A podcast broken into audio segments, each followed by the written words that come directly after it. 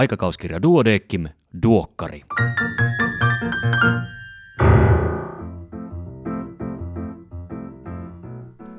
Tämä on numero 19 vuonna 2022. Minä olen Kari Hevossaari, lääkäri Helsingistä. Tervetuloa mukaan Duodeckim-lehden tuoreimman numeron läpikäyntiin. Numerolla on teema, ja se teema on verenpaine. Alkuun kuitenkin toimitukselta teksti, jonka on kirjoittanut lehden neurologian vastuutoimittaja Perttu J. Linsberg. Otsikko on Älä ota paineita, luen sen nyt kokonaisuudessaan. Älä ota paineita. Näin sanoi hyvä kollega tuon tuostakin ja samaan kuulisi mielellään laajaltikin terveydenhuollossa. Siellä kamppaillaan monien ajankohtaisten vitsausten, kuten moniammatillisen työvoimapulan, päivystysten ruuhkautumisen, hoitopaikkojen riittämättömyyden, ylimääräistä työtä lisäävien tietojärjestelmien ja työssä olevien kuormittuneisuuden kanssa. Paineistuminen ei vain ole välttämättä oma valinta. Tilanne vaatisi, että pystyy käyttämään osaamistaan koulutuksensa ja kykynsä mukaisella tavalla potilaaseen keskittyen oman työn hallinta säilyttäen. Suorituspaineet vaivavat nuoriammekin ja saattavat johtaa koetun alisuoriutumisen patologisointiin ja stimuloivien ADHD-lääkkeiden käyttöön. Kuten Outi Linnarannan siteeraamassa artikkelissa todetaan, ADHDn näennäinen yleistyminen saattaa johtua diagnostiikan lipsumisesta tehokkuutta ja tuottavuutta korostavassa nykymenossa. Alidiagnostiikasta voidaan helposti päätyä ylidiagnostiikkaan, mistä myös Pekka Tani ja kumppanit ADHD-pääkirjoituksessaan muistuttavat. Voiko stressi sitten johtaa hemodynamiikan paineistumiseen ja verenkiertosairauksiin? Kyllä, sillä stressi voi johtaa unettomuuteen, univajeeseen ja lisätä sympaattisen hermoston aktiivisuutta. Yöllisen autonomisen hermoston virittyneisyyttä ei tule väheksyä sillä. Yöllinen verenpainekuormitus ennustaa kardiovaskulaaritapahtumia päiväajan keskimääräistä verenpainetasoa paremmin. Eero Kastreen siteeraa kolumnissaan tunnettua neurotieteilijää, jonka mukaan tunnemme aivoista kaiken muun, paitsi sen, miten ne toimivat. Kuten tämän lehden luettuaan saattaa todeta, verenpainetaudin syntymekanismien toiminnastakin luulemme tietävämme huomattavasti enemmän. Yksi hankala ristiriita silti jää. Riskitekijänä kohonnut verenpaine on oireeton, mutta psyykkinen paineistuminen on kokemuksena toista maata. Älkäämme siis aiheuttako toisille paineita. Aika ajoin suosittelen käymään lehden nettisivuilla osoitteessa duodekimlehti.fi tarkistamassa uusimmat verkossa ensin artikkelit, koska ne ovat nimensä mukaisesti verkossa ensin julkaistavia ja erittäin tuoreita.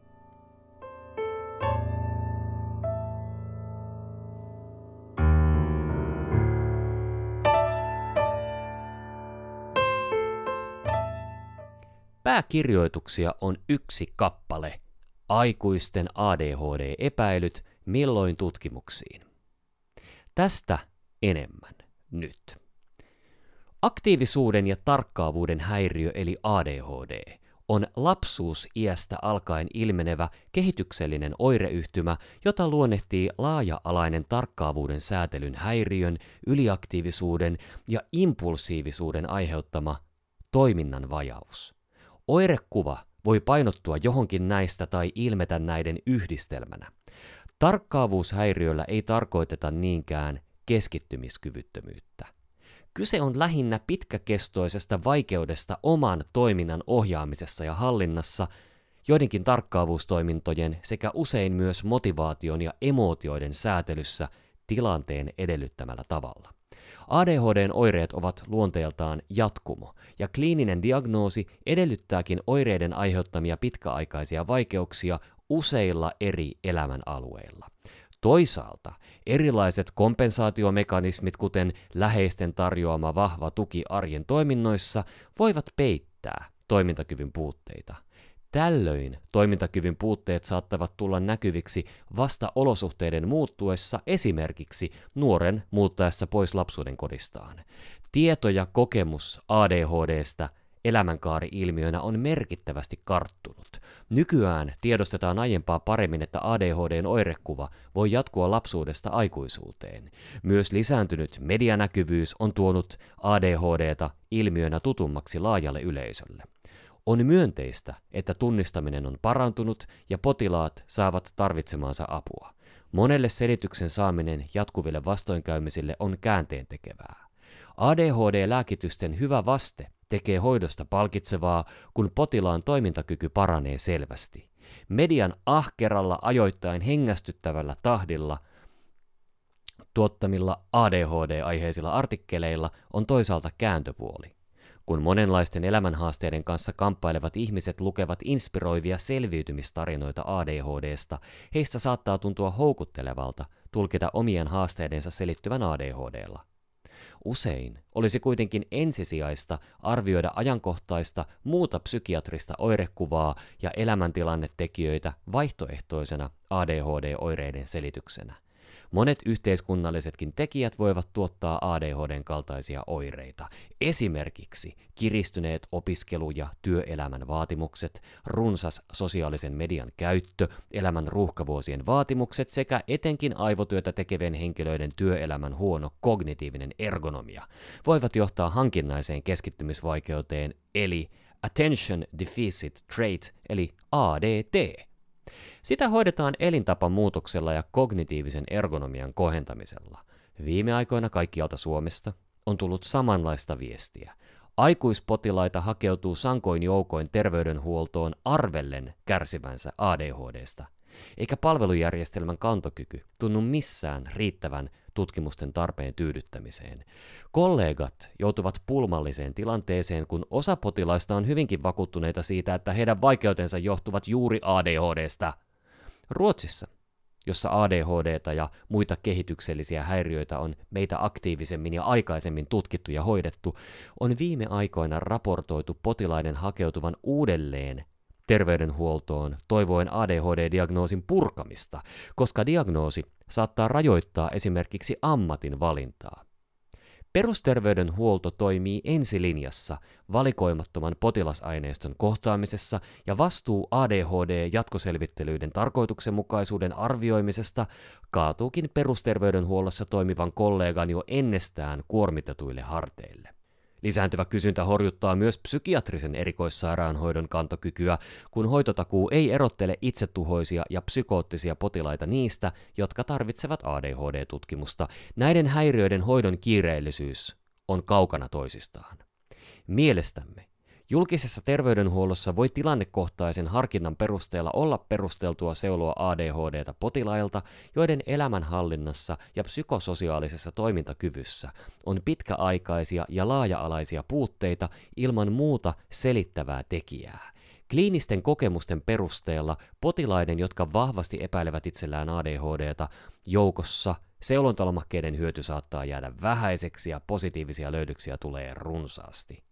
ADHDta epäiltäessä on hyvä ensin selvittää, onko potilaalla todettavissa selkeitä toimintakyvyn puutteita paitsi ajankohtaisesti myös pitkäaikaisesti. Pelkkä itseymmärryksen lisääntyminen ei ole jatkoselvittelyjen peruste. Lisäksi on hyvä pohtia, mikä tuo potilaan vastaanotolle juuri nyt ja onko ajankohtaisille haasteille löydettävissä muuta selittävää tekijää. Jos ADHD-epäily tämän jälkeen vaikuttaa perustellulta, potilas tulisi ohjata esimerkiksi psykiatriselle sairaanhoitajalle tai muulle alueellisesti sovitulle ammattilaiselle mahdollisimman tarkan elämänkaari-anamneesin haastattelemiseksi ja tarvittavien lapsuuden asiakirjojen keräämiseksi. Tutkimusten ja hoidon porrastus tulisi järjestää kunkin sotealueen resurssien mukaisesti mielellään hoitoketjun kirjallisen kuvauksen muodossa.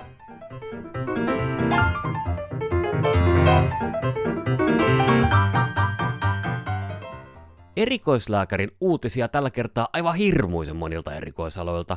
Tieteestä, yleislääketiede, kliininen farmakologia ja lääkehoito, gastrokirurgia, hematologia, ihotaudit ja allergologia, naisten taudit ja synnytysoppi, psykiatria sekä pediatria. Tässä Muutaman uutisen keskeinen sisältö, kaikki uutiset ja tarkemmat tiedot löytyy lehdestä paperisena tai sähköisenä. Pienikin liikkumisen lisä pidentää elämää. Hyvin vähän liikkuvien ei tarvitse lisätä liikkumistaan edes terveyssuositusten mukaiseksi pienentääkseen riskiään kuolla, sanovat espanjalaistutkijat. Tutkittavat olivat 19-80-vuotiaita ja varsin liikkumattomia.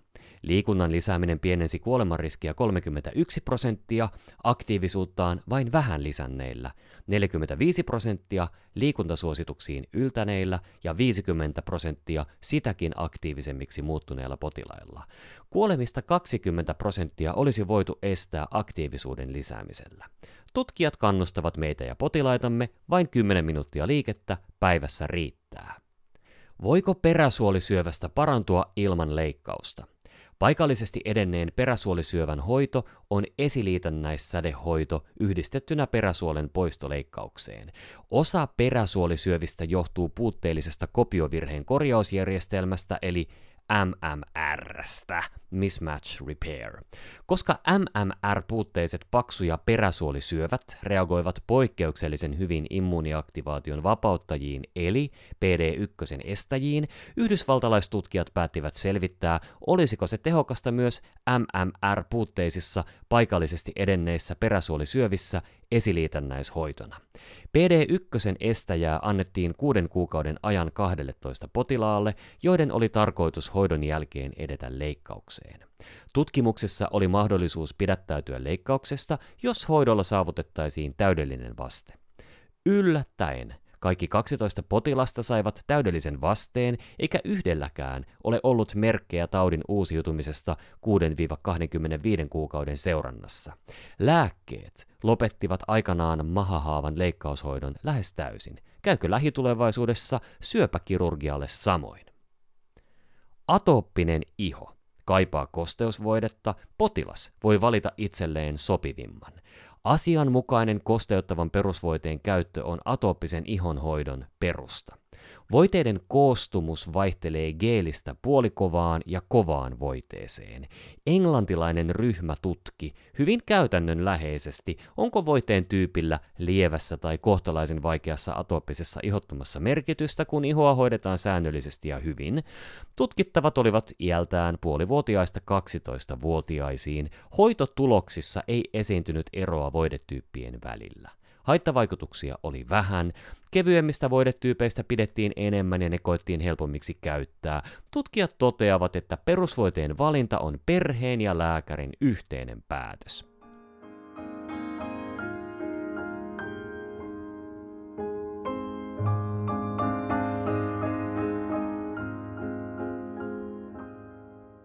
Katsausartikkelit. Tällä kertaa mukana vain yksi selkeästi katsausartikkeli, mutta sitäkin parempia etenkin opiskelijoille suositeltava monimuotoinen kuivasilmäisyys.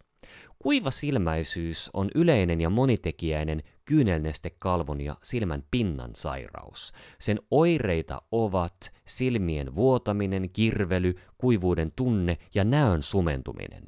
Oireita aiheuttavat useat sisäiset ja ulkoiset tekijät. Tyypillisesti oireet voimistuvat silloin, kun silmään kohdistuu kuivan tai kylmän ilman virtausta, tai kun luomirakoja silmänräpäysten väli suurenevat tarkassa lähityössä näyttöpäätteen ääressä.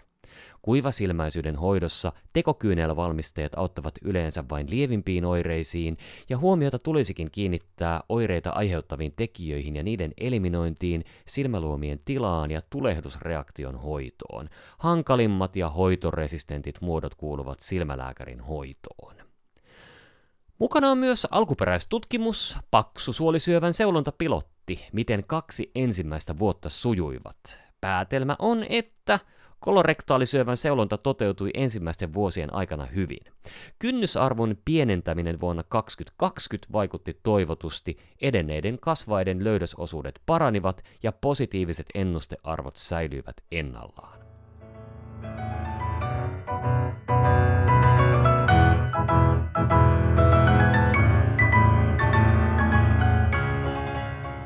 Tämänkertaisessa numerossa siis mukana on teema-osio, ja tämä teema on verenpaine. Aika tärkeä, aika keskeinen aihe.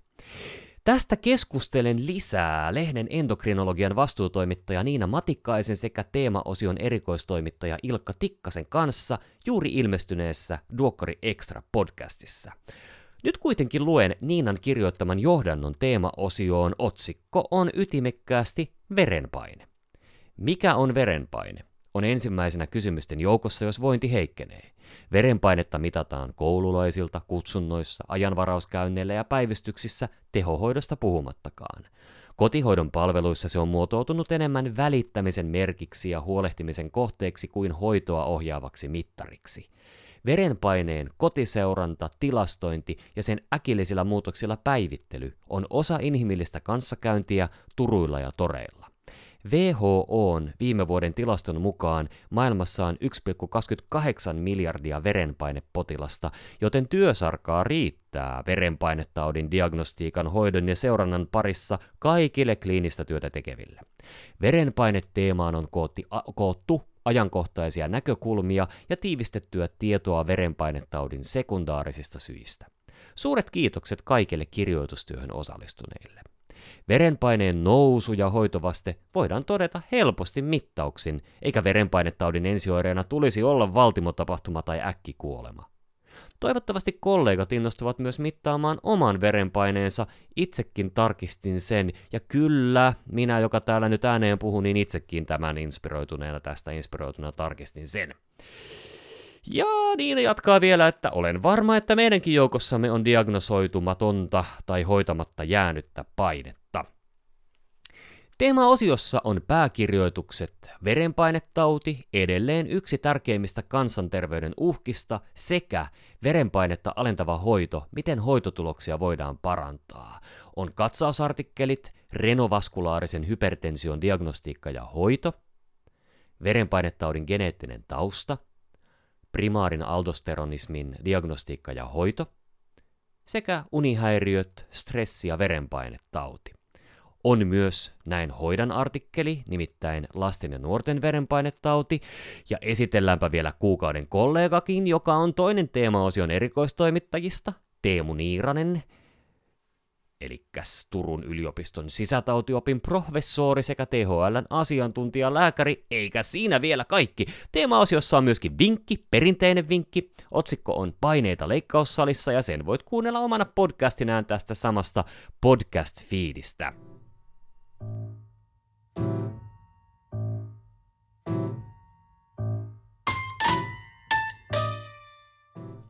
Yksi InPress-artikkeli tyypin 1 diabetesta sairastavien äitien jälkeläisten pulssiaaltonopeus on suurentunut.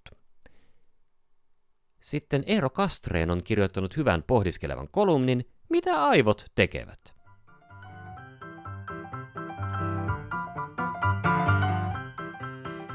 Siinä kaikki tällä kertaa. Kiitos kun kuuntelit. Kohta puoliin onkin jo syysloma ja silloinhan voi olla kiva mennä vaikka mökille. Jos et omista mökkiä tai mökillisiä kavereita tai sukulaisia, suosittelen suuntaamaan Duodekim-seuran sivuille ja perehtymään Viktorin rannan mökkeihin, joita jäsenet saavat maltilliseen hintaan vuokrata. Vaan palataan me asiaan parin viikon päästä. Voi hyvin siihen asti, Iiro, ole hyvä!